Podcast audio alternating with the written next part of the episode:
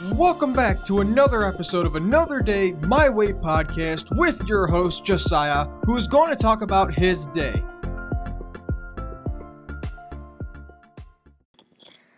Josiah, when do you want to go to college?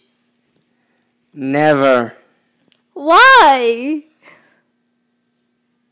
Because I want to stay here and help my father with a lot of things.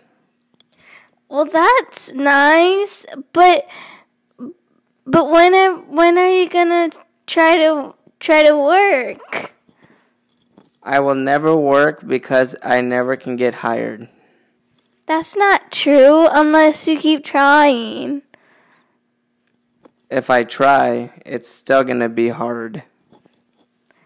Well, you gotta believe in yourself, and if you don't believe in yourself, then you just think that you are a quitter. But there's another word by that, but I can't think of a word.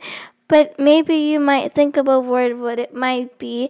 Is maybe another word is maybe not trying your best, but maybe maybe in the future you could probably find something that you like to work at and try to, you know, help dad, me, and I don't know, family, I guess.